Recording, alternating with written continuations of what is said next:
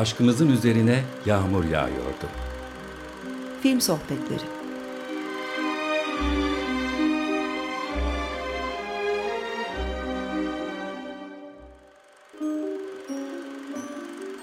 Hazırlayan ve sunan Zeynep Ünal.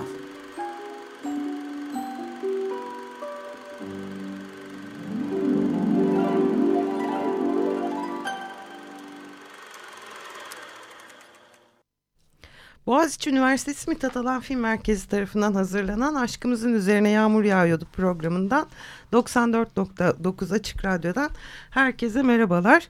Ben Zeynep Ünal. Bugün stüdyoda çok değerli iki konuğumuz var. Yani hem yaptıkları filmlerle elbette çok değerliler ama ayrıca Mithat Alan Film Merkezi içinde çok değerli iki konuğumuz var. Yönetmen Berke Baş ve yine yönetmen Can Candan'ı ağırlıyoruz. Hoş geldiniz öncelikle. Hoş bulduk.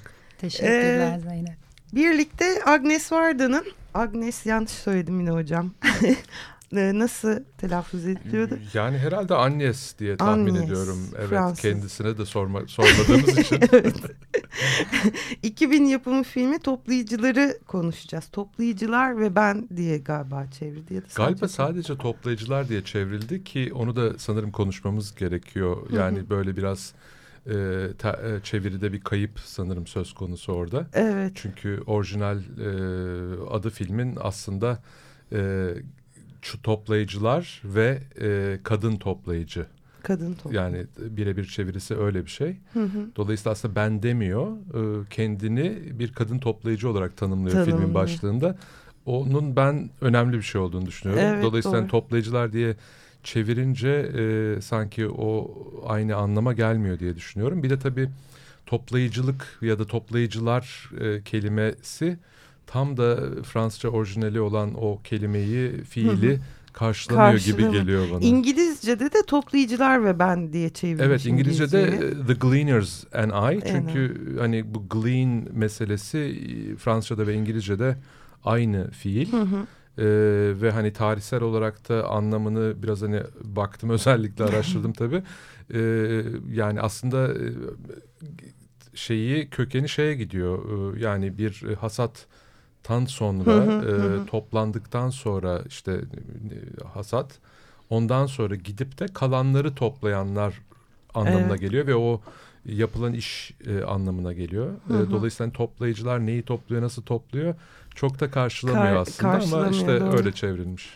Ben bir şey önerebilirim burada. Tabii. Çünkü ben Orduluyum ve Ordu'nun tabii bildiğiniz gibi fındığı meşhur. Fındık bahçelerinde fındık toplandıktan sonra dallarda kalan ya da yere düşen fındıklar toplanır ve buna başak yapma denir. Ama bunu sadece fındık için kullanıyorlarmış. Yani başka bir ürünün hasadından sonra böyle arta kalanları toplamanın bir adı var mı bilmiyorum. Fakat Ordu'da, işte Giresun'da buna başak yapma denir ve büyük bir eylemdir diyeyim. Yani fındık toplayıcılar çıkarlar bahçeden ve dallarda kalan, işte üst dallarda kalan, daha ulaşılmaz dallarda kalan ya da yere dökülmüş olanları, İşte köylüler, bu fındık işçilerinin çocukları gelip toplarlar ve ek gelir kazanmış olurlar. Ben bu filmi ilk izlediğimde de direkt benim kafamdaki tercümesi oydu yani. Doğru. Başak yapanlar. Şey de güzel galiba, pardon, arda kalanları, yani Berk'in dediği gibi arda kalanları toplayanlar. Çünkü hani filmde de aslında başkalarının bıraktığı şeyleri, atık olan şeyleri işte ya da bunları toplayanlarla ilgili olduğu için. Aslında hemen biz filme girdik ama filmin ne anlattığıyla da ilgili bir dinleyicilere bilgi verelim isterseniz. Filmimiz toplayıcılık halinin kırda başlayıp kentlere varan izlerini sürmek için çıkılan aslında bir yolculuk filmi. Varda kent ve köylerin insanlarıyla hoşbeş ederek filmde film boyunca toplayıcılığın ardındaki felsefi, politik, sosyal, kanuni ve öznel fikirlerin peşine düşüyor film boyunca. Tabii çok şahsına münhasır bir yönetmen. Muhteşem bir yönetmen. Sinema tarihinde de oldukça önemli bir yere sahip. Aslında bütün karakterleri bizi derinden etkiliyor. Filmde konuştuğu. Sanırım onu da çok etkiliyor. Çünkü sonra galiba bir film daha çekiyor bununla ilgili. Kapatamıyor konuyu orada. Evet, 2 yıl sonra diye. 2 yıl sonra, evet.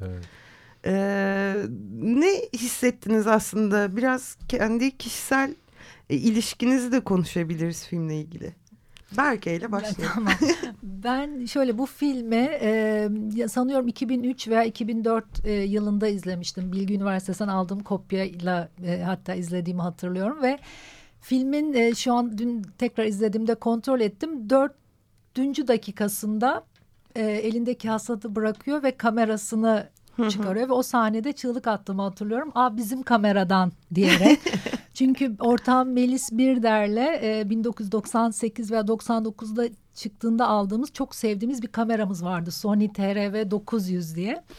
Ve işte Varda da bizim kameramızla çekiyor ve bizim kadar heyecanlı bu dijital teknolojiyle ilgili diye böyle çok büyük bir heyecan yaşadığımı hatırlıyorum. Ama filmin film bence yani bir belgeselciye çok çok şey söylüyor. Yani bu peşine düştüğü hikayelerin ötesinde yani bir belgesel, bir sinemacı olarak, belgesel sinemacı demeyelim yani, Varda her türü çok çok güzel deniyor ve hepsini birbirine karıştırabiliyor. Yeni ufuklar açabiliyor. Film yapmak üzerine çok şey söyleyen bir film bu. Evet. O yüzden bizi bence çok heyecanlandırıyor. Biz de böyle hani kendimizi bir şekilde görüntülerin toplayıcısı olarak adlandırıyoruz. Kendisi de zaten filmde bunu güzel açıklıyor. Fakat şey diyor, bu analojiyi bir yere kadar götürebiliriz diyor. Yani biz sadece arta kalanların, artıkların imgelerini toplamıyoruz. Yani biz kendimiz de sinemacı olarak imgeler yaratıyoruz ve üretiyoruz. Yani o analojiyi çok uzatmaması ve filmde de sürekli hani bunu tekrar hatırlatması çok hoşuma gidiyor. Yani özellikle belgesel sinemanın algısında öyledir ya, yani elimizde gerçekler var, biz gidiyoruz insanların hikayelerinin peşine düşüyoruz ve sürekli böyle bir alıyoruz onlardan, hikayelerini toparlıyoruz, alıyoruz etkisi var ve bu algı şeyi göz ardı ediyor. Yani belgeselci ne veriyor ya da orada nasıl bir ilişki var? Varda'nın bence yani bize en iyi rol modeli bu. Yani kendisini de son derece ortaya koyup ve o iletişimi sürekli aktif tutup neden bu insanlarla ilgilendiğini çok net ortaya koyup o hikayelerden yeni hikayelere eklemlendirerek çok daha büyük bir dünyayı kurabiliyor. Yani benim için toplayıcıların etkisi öyledir. Küçük bir tane işte bir tarlanın kenarından başlayıp işte sanat tarihine, sinema tarihine, kişisel tarihine kadar uzanıp müthiş bir şey yaratabiliyor. Evet.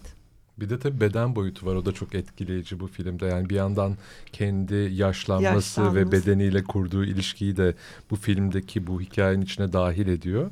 O açıdan da ben çok etkileyici buluyorum. Yani zaten genel olarak işte bu deneme film türünden, yani belgeselin bir hani alt türü olarak belki bahsedebiliriz. Ben çok etkileyici bulurum. İşte Chris Marker gibi, Agnès Varda da çok önemli bir isim bu bağlamda. Ama mesela Chris Marker'ın o kamera arkasındaki saklanmasını, görünmezliğini bir nevi alaşağı ederekten kamera önünde kendine de kamerayı doğrultarak, işte aynadan olsun, yansımalar olsun, işte filmin birçok yerinde kendi elini kameranın önüne geçirmesi, işte bir elimle öbür elimi çekiyorum gibi cümleler kurması ve hani eline baktığında yaşlanan bedeniyle bir yabancılık hissetmesi. Ama bir şekilde de hani onunla da bu süreç içinde belki de hani barışması. Ama tabii şu da var, yani hani Agnès Varda hala aramızda, hayatta. Ve bu filmi yaptığından bu yana neredeyse hani 20 yıl geçti. Evet. Dolayısıyla umarım daha uzun yıllarda aramızda olur. O bedenle kurduğu, kendi bedeni, kendini kamera önüne koyması da bence çok etkileyici. Çok. Benim için de şey, tabii bir yandan komik bir tarafı var ya filmin, işte bir avukata cübbesini giydirip o hani lahana tarlaların arasında oradan oraya koşturuyor. Müthiş tatlı bir yönetmen tabii. Çok sevecen ve çok tatlı. Hem kamerasına karşı çok sevecen. Bir de tabii o sanat tarihinin peşine düşmesi de sanatta toplayıcılar nerede duruyor? Evet. Bence filmdeki en böyle beni hani en çarpan iki an şeydir. Bir ilk bu antikacı dükkanında bir kasabada ya da köyde antikacı dükkanına gidip iki çok ünlü resmin kolajının yapıldığı böyle amatör bir resmi buluyor ve böyle onu alıp koşar adımlarla antikacıdan çıkıyor. Evet. Yani o kadar önemli ki ve söylemek zorunluluğunda hissediyor kendini. Yani bunu biz yaratmadık, bu mizansen değil, filmi çağırdı ya da film bu resmi çağırdı diyor ve bu bence müthiş bir şey. Yani şeylerin bize doğru gelişi, yani kamerayla çekmeye başladığımız zaman ya da kendimizi bir filmin içerisinde onu üretirken gördüğümüz zaman hep böyle bir şeydir, böyle bir mıknatıs gibidir. Yani çekersiniz ve onun böyle o kadar direkt bir tezahürü ki benim kafamda o sahne ve onu koşar adımla o dükkandan çıkarması, resmi kolun altına sıkıştırır. Benim için böyle muazzam bir, yani filmin en güzel sahnelerinden biri. Çünkü çekmek de öyledir. Yani böyle bir anı yakalarsınız ve hiç beklemediğiniz, tahmin etmediğiniz bir olay sizin gözünüzün önünde vuku bulmaya başlar ve elinizde kamera vardır ve siz onu çerçeveleyip, dinleyip çekmeye başlarsınız ve o müthiş bir belgesel anıdır. Yani ve siz ona o anda tanık olduğunuz için de muazzam bir haz yaşarsınız ve orada da o resmi buluşu benim için böyle çok direkt bir belgesel çekme deneyimini işaret ediyor diye çok seviyorum. İkincisi de filmin son sahnesi. Bu müzeye, sonda işte bir müzeye gidiyor ve Edua'nın işte bir resmi diyor. Gleaners fleeing before the storm. Fırtınadan önce kaçmaya çalışan, uzaklaşmaya çalışan toplayıcılar resmini buluyor. Daha önce siyah beyaz versiyonunu görmüş ve hangi müzede olduğunu öğreniyor. Ve müzenin küratörü ve asistanı bunu böyle depodan bir sürü resmi böyle ekarte ederek böyle bulup çıkarıyorlar. Büyük de bir zorlukla çıkarıyorlar. Kocaman çünkü tablo. Evet, kocaman ve dışarıda çekmek istiyor onu. Ve dışarıda muazzam bir rüzgar var. Evet. Öyle kuvvetli bir rüzgar esiyor ki birden o resimle ve o saçları uçuşan küratör ve asistanı bütünleşiyor. Yani resimden sanki rüzgar dışarıya doğru vuruyormuş gibi. Onu da muazzam bir sahne olarak böyle yani görüyorum. Benim de sevdiğim sahnelerden bir tanesi, yani tamamen böyle rastlantı olarak ortaya çıkmış olan bu objektif kapağının dansı. Aynen, yani, ben de bayılıyorum. Varda objektif kapağını takmayı unutuyor. İşte bir ip gibi bir şeyle bağlı kameranın ucunda sarkıyor bu. Dolayısıyla böyle hani kazayla çektiği ve içinde kameranın, daha doğrusu objektifin kapağını da gördüğümüz bir plan var aslında. Evet. Yani hiç haberi bile yok çektiğinden, fakat kurguda bunu keşfediyor ve bundan bir sahne yaratıyor ve adına da objektif kapağının dansı diyor ve altında bir caz müziğiyle birlikte biz bu rastlantısal çekimi izliyoruz. Yani bunu da bu hikayenin içine katabiliyor. Evet. Demin Berke anlatırken şey aklıma geldi. Varda'nın tabiriyle sine ekretür diyor bu yaptığı şey. Yani aslında hani sinema ya da film işte ekritürde yazmak anlamına geliyor. Bu ikisini birlikte kullandığı bir kelime bu. Yani aslında film ile yazmak diyebiliriz. Yani kamera ile yazmak gibi bir şey yapıyor aslında Berke'nin demin tarif ettiği gibi. Ama bununla da kalmıyor. Kurguda da bu keşiflerine devam ediyor. O kısmı tabii zaten çok heyecan ilginç. Verici. Evet, çok heyecan verici. Ve orada da işte sizin dediğiniz gibi mesela bir muziplik var. Yani sırf çekerken değil ama kurgusunda da bir muziplik var. Çünkü hani ne kadar aslında baktığımız zaman filmin anlatıcısı kendisi, ama böyle bir yandan sanki böyle serbest çağrışımla o anda bunları söylüyor gibi, ama aslında çok ciddi bir metin yazma süreci var bunun altında. Dolayısıyla çekimler bittikten sonra malzemesinden hikaye üretme süreci de çok ilginç. Evet. Bir de şey var, bu rastlantısal, yani çekimler hani nerelere gideceğini bilse bile, yani mesela o tarlalarda ya da o işte antikacıda olsun ya da işte bir hurdacıda kimlerle karşılaşacağını bilmeden hani böyle rastlantısal bir şey üzerine kuruyor aslında çekim sürecini. Bu filmi de bir yıl boyunca zaten bir sürü yolculuk yaparak çekmiş, ama daha sonra yani kendi filmini tanımlarken de yani hani ben samimiyetle yaklaşıp yani kendi o samimi yaklaşımımı ortaya koymaya çalışırım ama bunu çok iyi bir şekilde de yapılandırırım diyor. Yani kurguda getirdiği boyutta o aslında. Yani o rastlantıları çok güçlü bir yapı içerisinde çok tutarlı, çok sağlam bir hikayeye, bir akışa dönüştürebiliyor. Yani çok birbirinden bağımsız görünen karakterler, hikayeler, durumlar, tarihler. Burada dediğimiz gibi sanat tarihine de acayip referanslar var. Sinema tarihine. Sinema tarihine, kendi kişisel tarihine. O yüzden ama bu öyle bir güzel toparlıyor ki toplayıcı olarak, toparlayıcı olarak bu sefer. Hani o tek hikaye etkisini de çok sağlam bir şekilde kuruyor. Bu kamerasıyla ilgili bir şey daha söylemek istiyorum. Bu diğer filmlerinde de çünkü benim hep böyle dikkatimi çeken bir şeydir. Böyle aylak mı demek gerekir bilmiyorum. Aylak değil de böyle straying camera. Yani bir şeye odaklanıp sonra böyle o kamera bir yana doğru bir kayar. Kurmaca filmlerinde de öyledir. Yani karakteri takip ederiz ama var da o anda bir şey dikkatini çeker sanki ve o kamera bir yana doğru kayar. Özgür ve orada, belki o anlamda belki değil mi? Belki daha özgür, evet, ve hani bir sürü orada takılıp sonra geri dönebilir. Yani bu filmde de o Can'ın dediği muziplik, o kameradaki oyun bazlığı da çok zenginleştirici. Evet. Yani orada sadece o çerçevesine sadık kalma, ben bunu çekiyorum ve şu anda bu oluyor değil. Gözü, kulağı, her tarafı böyle açık ve yani beklemede gibi. Yani o kamerayı çok rahatça gezdirip başka bir yere doğru kaydırıp yeni bir şey eklemleyebiliyor. Evet. Yani sadece çerçevenin içindekiyle yetinmiyor. Evet. O zaman şöyle yapalım. Biraz biz de bir es verelim. Şahsına Münhasır Varda'dan, şahsına münhasır bizim sinemamızdan bir oyuncuya, kadın oyuncuya, Suzan Avcı'ya bir kulak verelim. Sonra geri dönelim. Ben yine söylüyorum. Ben Türkan'la göz göze geleyim, Hülya'la göz göze geleyim. Onları ağlatıyorum ya mesela. İnan seyrettiğim zaman burada kendim de ağlıyorum. Oyun güçlerimiz başka türlü bir şey. Dayak atıyorsun.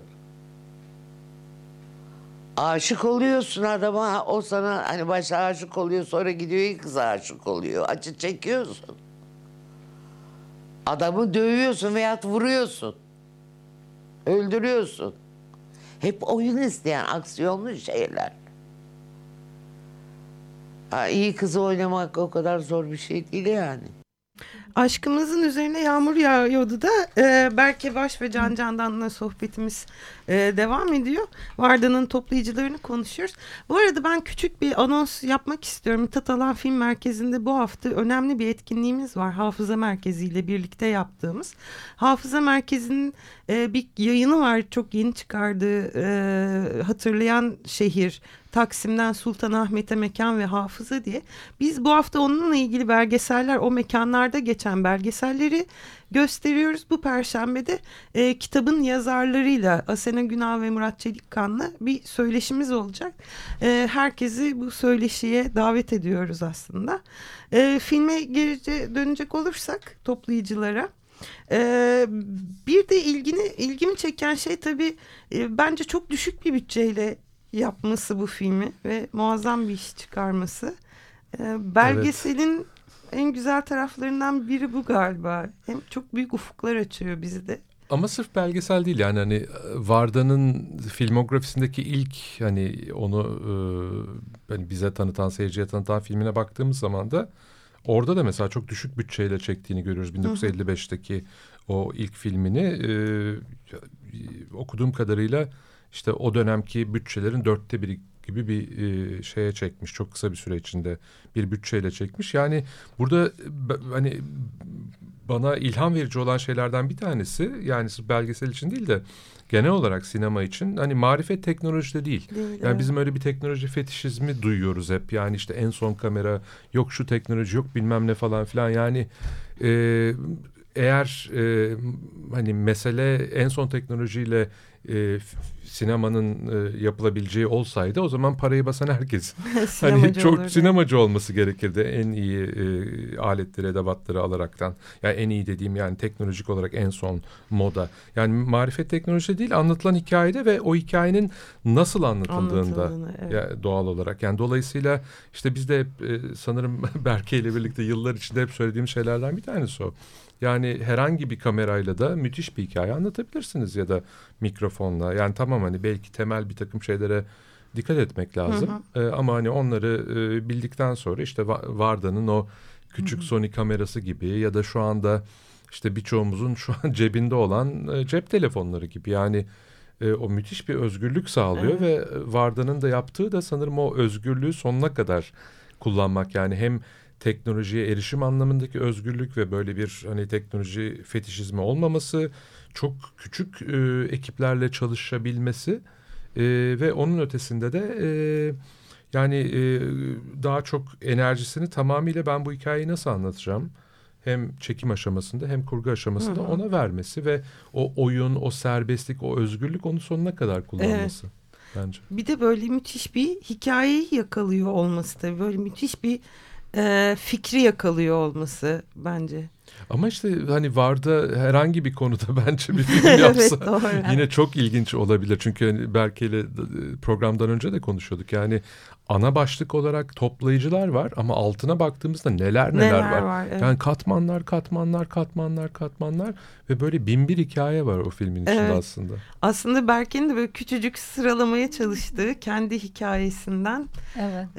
Bir yaşlılık hikayesine her şey kendi çocukluk hikayesine. Çünkü o kamyonların geçişi de yani çocukken çok severdik kamyonları deyip sonra onu elleriyle yakalamaya çalışması nefis gerçekten de. Çok çok güzel detaylar var. Bir de şey olarak biraz bakalım hani kişisel bir film diyoruz ama bir boyutu da mesela bir çevre filmi aslında evet. Tüketim toplumunu böyle inanılmaz eleştiren de bir film ama bunu hani gözümüze sokmadan çok fazla hani yargılamadan yapıp ama 2000 yılında bu film çıkıyor ve hani biz o zaman belki başlamamıştık geri dönüşüme yani bu kadar böyle bir bilinç yaratılmamıştı ve o kendisi o dönemde ve bunu tamamen kişisel çabalarla başaran insanların üzerinden yani işte atılan televizyonları parçalara ayıranlar işte pazar dağıldıktan sonra geride kalanları toplayanlar yani sadece yiyecek olarak tüketimi olarak değil yani teknolojik tüketim olsun buzdolapları olsun televizyonlar olsun yani artıktan yeni bir şeyler dönüştüren insanlara kadar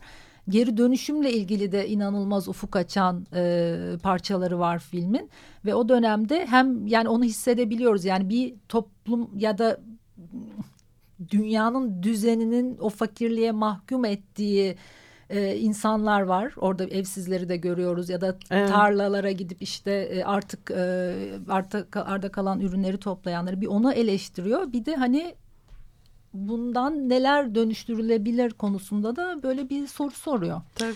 Bir de bu işte şey meselesi yani hayatta kalma mücadelelerini de görüyoruz insanların burada. Ve aslında yıllar boyunca insanların hayatta kalabilmek için nasıl belki de alternatif bir takım yöntemler geliştirdiğini görüyoruz. Ve vardığımız noktada da her şeyin ticarileşmesi vesaire bu farklı hayatta kalma yöntemlerini de nasıl aslında engelliyor biraz bunu da görüyoruz. Hı hı. Yani dolayısıyla sınıfsal olarak ya da gelir anlamında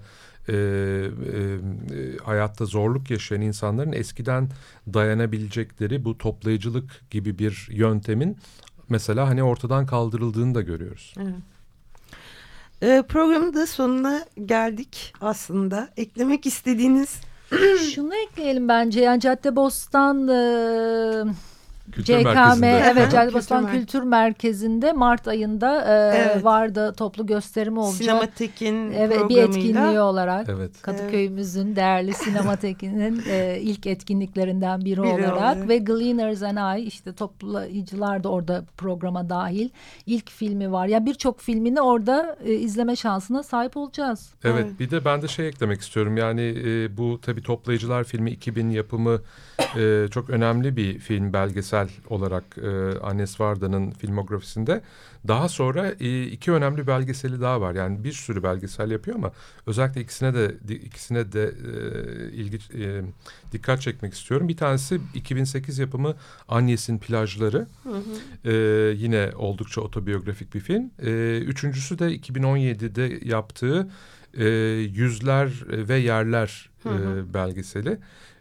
Bir fırsat bulup da dinleyiciler onlara da göz atabilirse bence çok hoşlarına gider. Evet. Sonuna geldiğiniz için çok çok teşekkür ediyorum Berke Baş ve Can Candan. İyi ki geldiniz. Müthiş bir hızlı bitti programımız.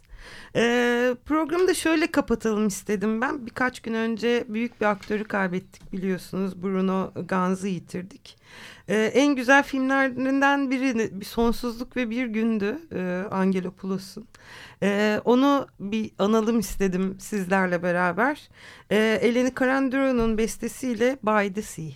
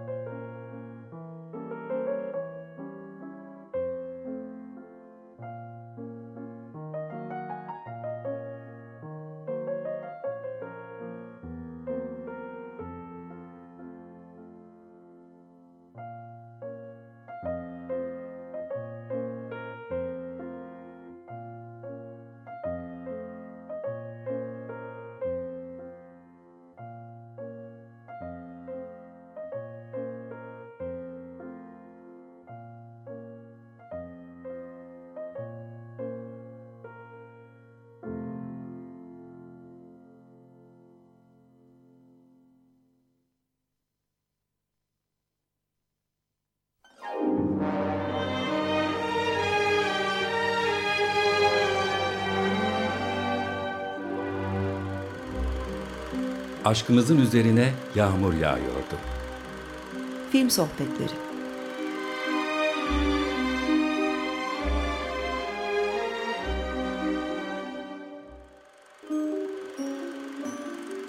Hazırlayan ve sunan Zeynep Ünal.